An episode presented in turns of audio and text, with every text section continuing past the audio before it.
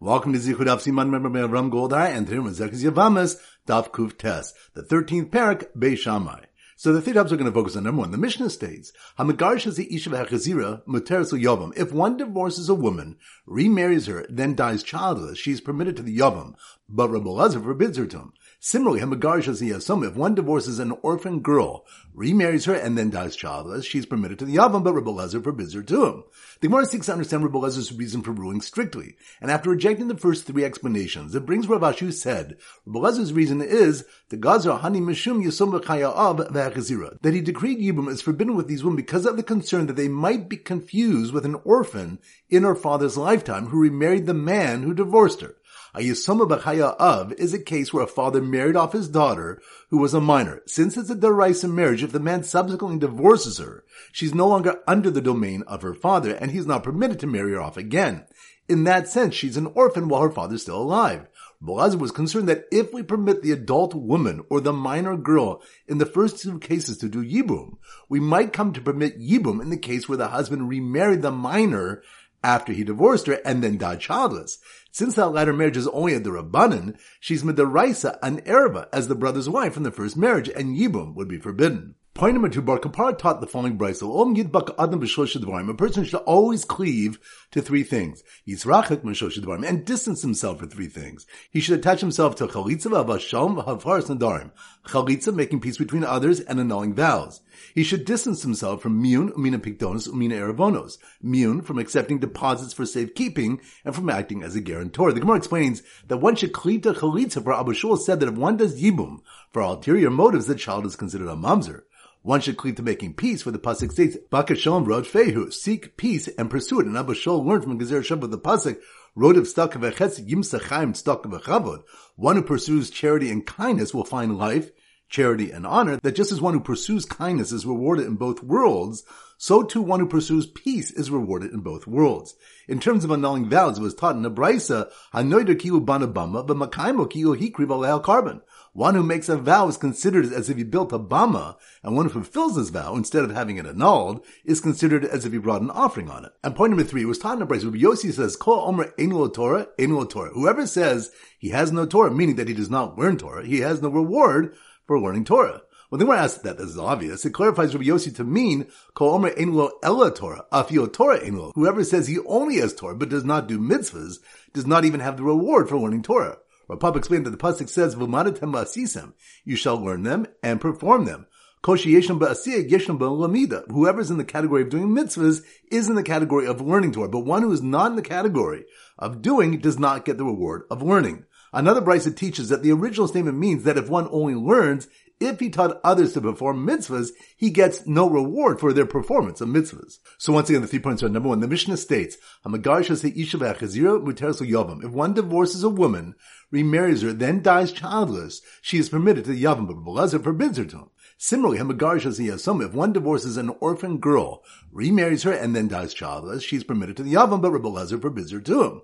The Gemara seeks to understand Rebbe Lezer's reason for ruling strictly, and after rejecting the first three explanations, it brings Rav Ashi said, Rebbe Lezer's reason is, the Gazar Hani Mishum Yisum of that he decreed Yibum is forbidden with these women because of the concern that they might be confused with an orphan in her father's lifetime who remarried the man who divorced her.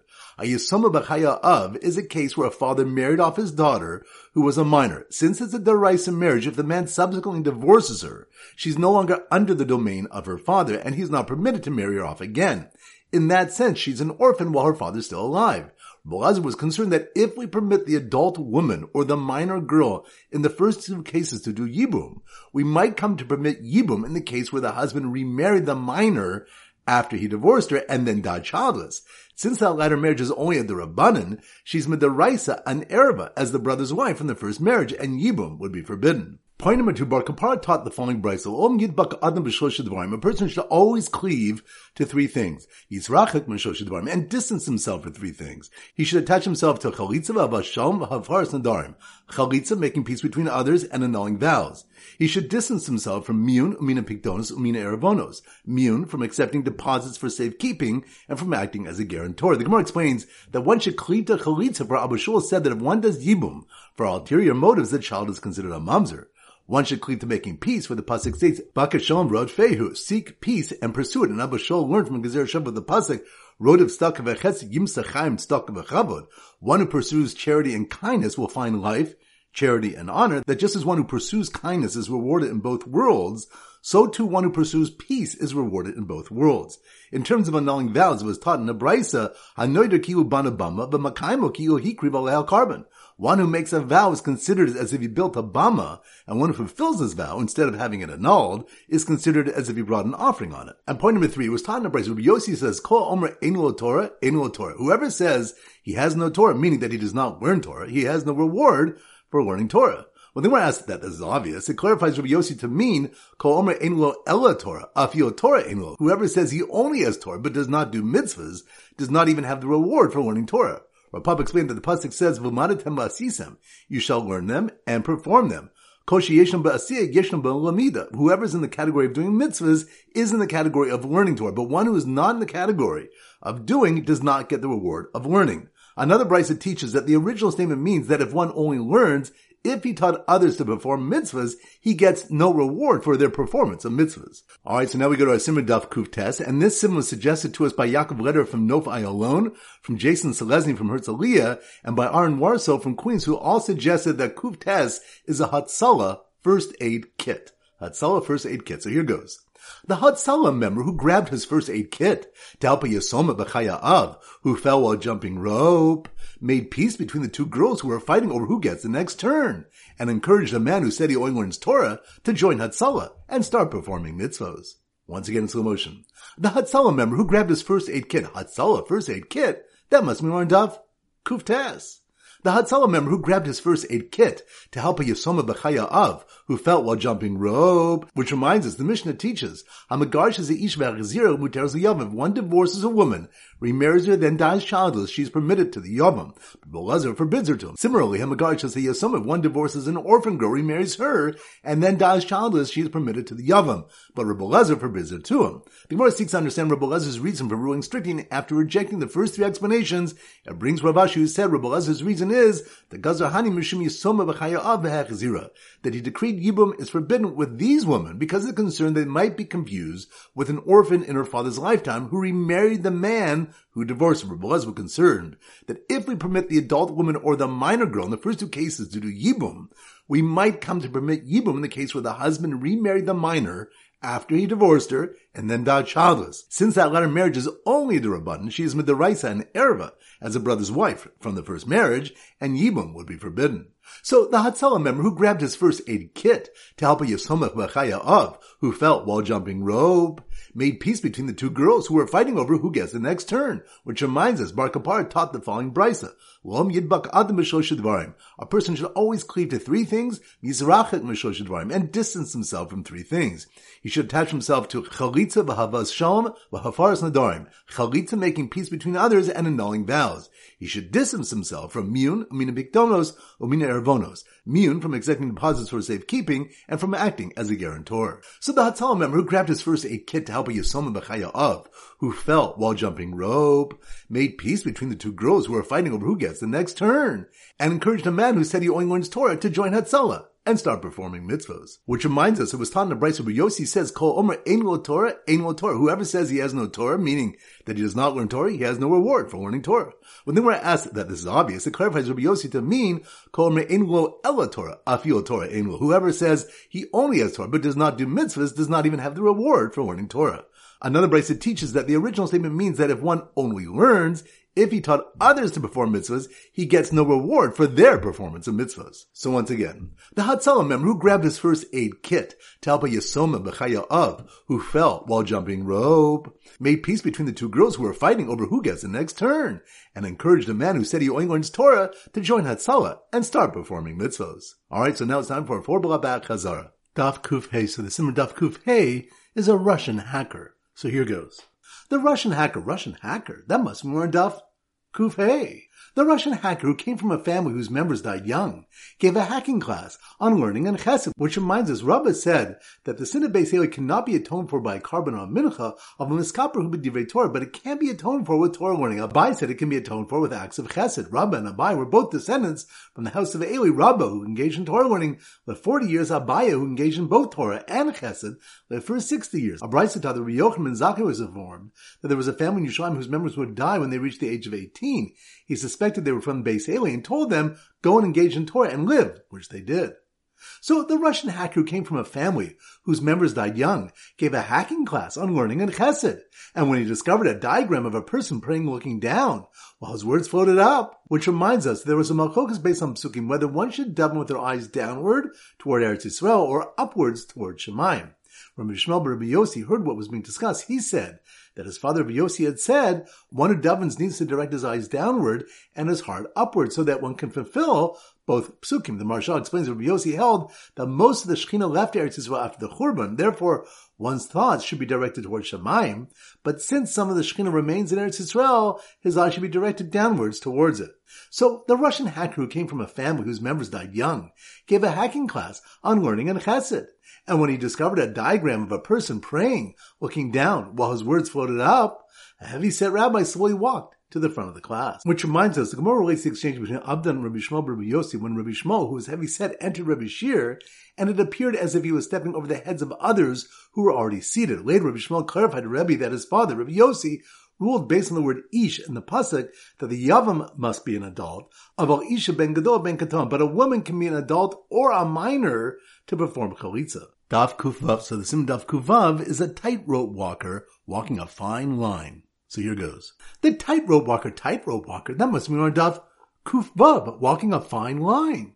The tightrope walker who walked across the tightrope to get the money he was promised for doing chalitza, which reminds us, it was in Brisa, chalitza mutes kashera, a mistaken chalitza is valid. And Rabbi Yochanan explains this is wherever they tell the Yavam, perform chalitza with her on condition that she'll give you Masayim Zuz. Rashi clarifies that making an act contingent on a condition is learned from the Tanai B'nai Gad and Reuven. Since that act was made possible through a shaliach, referring to Yeshua, so too the act must be possible to carry out through a shaliach. Since chalitza cannot be performed through a shlich, it cannot be made conditional based on a tanai. Therefore, the chalitza is valid even though the Yavama did not fulfill the tanai. So the tightrope walker who walked across the tightrope to get the money he was promised for doing chalitza was dismayed when all he found was a chalitza document with the entire parsha on it. Which reminds us, the Gemara discusses how the psukim are written in the chalitza document given to the chalitza. Abai holds that since the parchment was not scored, only the beginning of each pasuk could be written on it. Rashi explains that a parchment that's not scored cannot have four consecutive words written on it, since one may only write psukim as part of an entire Sefer Torah. Marzuch would score lines in the parsha and write the entire parsha of a chalitza on it. In the case of a chalitza document, the kavanah is merely for a sipur devarim, to relate the chalitza procedure, and it has no kedusha, and since it's written for the mitzvah, it's permitted to write the whole parsha. So the tightrope walker who walked across the tightrope to get the money he was promised for doing chalitza was dismayed when all he found was a chalitza document with the entire parsha on it and then almost fell off when the Yavama on stilts spit towards her short Yavam, and the wind carried the spittle his way. Which reminds us, Abai said, if the Yavama spat and the wind carried the spit away before it reached the Yavam, she has not accomplished anything. This is because we require the fulfillment of the pasuk, V'yarka b'fanav, and she shall spit before him, which implies that the spit must come before the Yavam. Therefore, if he's tall and she is short, and the wind carries away the spit, Eka b'fanav, there is the fulfillment of spitting before him. But if she is tall and he is short, and the wind carries away the spit, we require that the spittle first reach level with his face and then go away with the wind. Daf Kuf Zayin. So the symbol Daf Kuf Zayin is couscous. So here goes. The waiter serving couscous after a chuppah was shocked when the Kal Katana did miyun while throwing couscous at Rochasim, which reminds us the opening mission of the 13th pair brings four machlokasim between Beisham Beisil regarding miyun. Beishamai say, Eimamanin el arusas, we may only arrange miyun for arusas, but Beisil will say, arusas vinasuas. Miyun may be arranged for arusas and nasuas. What you said in the Mishmol, the Beishamai's reason is, Refisha ain't tanai b'nasuin, because no tanai is binding with a nasuin involving an adult woman. If a minor who's fully married is permitted to perform miyun, people will come come to think, Yesh Tanai ben that a Tanai is still binding with regard to marriage of an adult woman, since it looks as if the minor's marriage is being annulled because of some Tanai that was not fulfilled. Hillel are not concerned, for they say people know that the marriage of a minor girl is only the Rabban and that it's annulled through miyun. Three more interpretations are brought for this malchokas. So the waiter serving couscous after chuppah was shocked when the kala katana did miyun while throwing couscous at her chosim.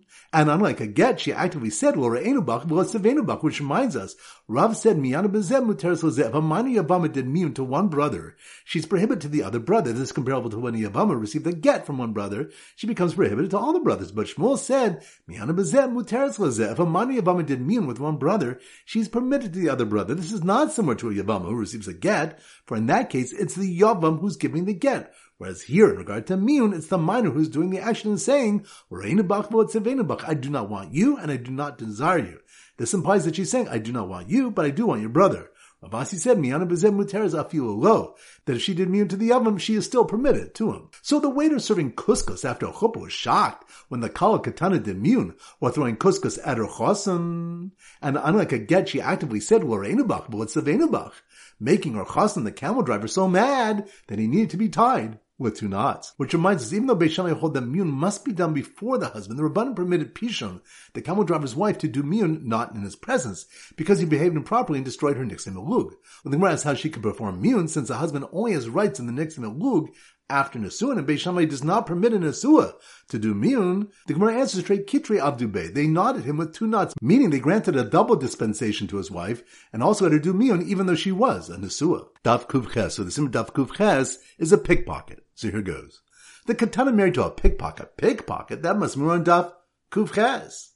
The katana married to a pickpocket who just done mune in front of the storekeeper, where her husband sent her to steal some cash, which reminds us, it was taught in a brisa ezu mune. What is considered mune? Amri evshi pony bali. She said, I do not want pony my husband, or evshi kedushin shikidshuni imi va'achai. I do not want the kedushin that my mother or my brothers arranged for me. Rebuta said, it's even mune if she said to the storekeeper that her husband had sent her to in order to bring an item.